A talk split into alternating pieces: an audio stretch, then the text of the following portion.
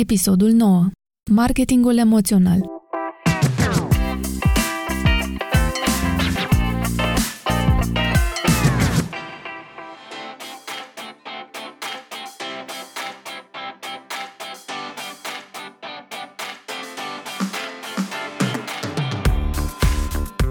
Salutare tuturor! Iată-ne la episodul 9 din podcastul Fă Logul mai mare. Vorbim azi de ce cumpărăm emoțional și ne justificăm rațional. Să ai date despre consumatori este tot ce ai nevoie dacă ești pasionat de marketing. De-a lungul timpului au fost publicate multe studii despre comportamentul consumatorilor care m-au făcut să înțeleg mai bine cum funcționează marketingul emoțional.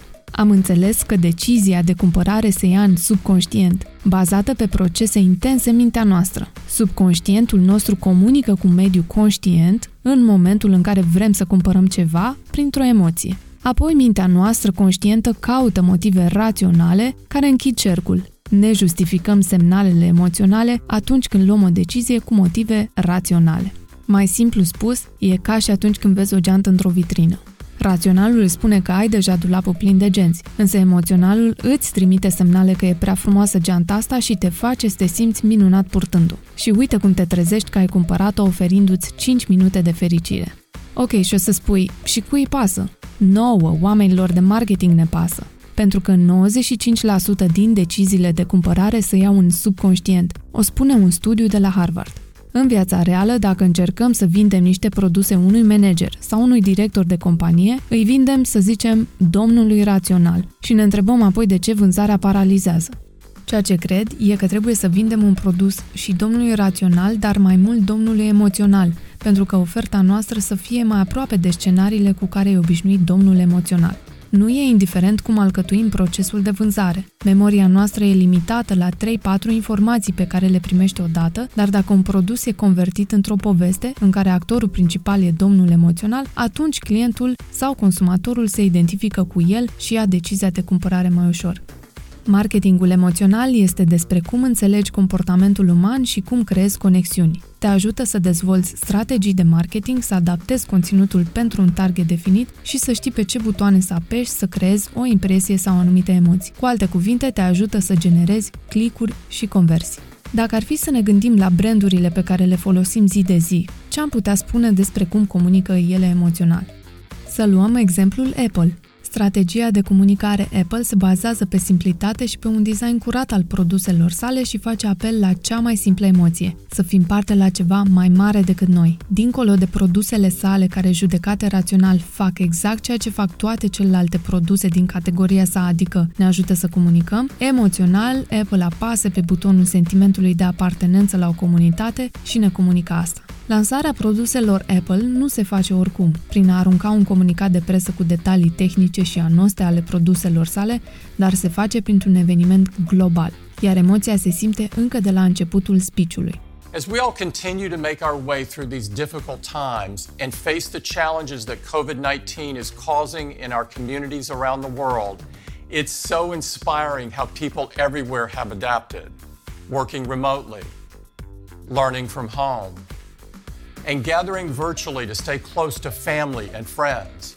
Se simte empatia brandului cu vremurile în care toți trăim, iar conversia mesajelor companiei într-o manieră deloc oportunistă. Nu simțim deloc intenția rațională, care ar suna cam așa. Știm că ai nevoie de un laptop sau de un telefon să lucrezi de acasă. Vino la Apple și cumpără-l, e cel mai bun. În aceeași notă, răspunsul consumatorilor e mai mare în cazul reclamelor bazate pe emoții. De exemplu, pasta de dinți Colgate. Eu sunt cel care răspunde de imaginea mea, de cuvintele mele, de tot.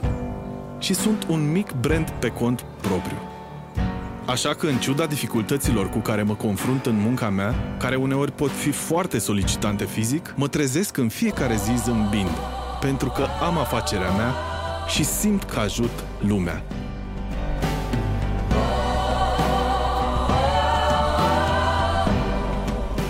Reclama Colgate pornește cu un manifest al zâmbetului, o poveste a oamenilor simpli care se confruntă cu diverse probleme, dar nu uită să zâmbească în final. Aici e și conectorul emoțional, provocările personale și zâmbetul. De fapt, emoția că în final treci cu bine peste toate zâmbind.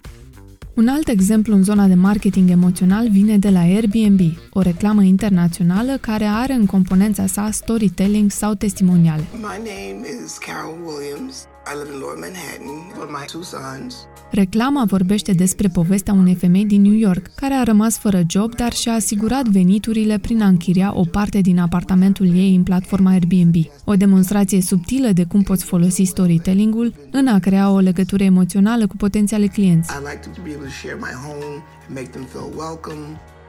I have on my Airbnb profile, taking over the world, one pancake at a time. O parte din poveste apelează la simțul nostru emoțional de a ajuta pe cei din jurul nostru. Folosind Airbnb, ai un loc unde să stai, cunoști oameni noi și o ajuți și pe Carol din poveste să își întrețină apartamentul și să-și continue viața. Așadar, de ce marketingul emoțional e mai eficient? Aparent, emoția și memoria sunt conectate și oamenii au tendința de a ține mai ușor minte evenimentele care sunt încărcate de emoții pozitive. Atunci când ai un impact emoțional în audiența ta, brandul va rămâne în mintea și în inimile lor și îl face memorabil. Apoi, conținutul tău devine mai ușor de șeruit. Oamenilor le place să apese butonul de share atunci când îi emoționează ceva sau când rezonează cu ceva din experiența lor. Și nu în ultimul rând, influențează decizia de cumpărare. Reclamele care au o componentă emoțională au succes mai mare decât cele care se bazează pe conținut rațional. În cele din urmă, emoțiile sunt o forță puternică, mai ales că pot influența deciziile și pot împinge oamenii să le dea curs. Tocmai de aceea, marketingul emoțional e o tehnică eficientă de a inspira oamenii să ia anumite decizii de cumpărare.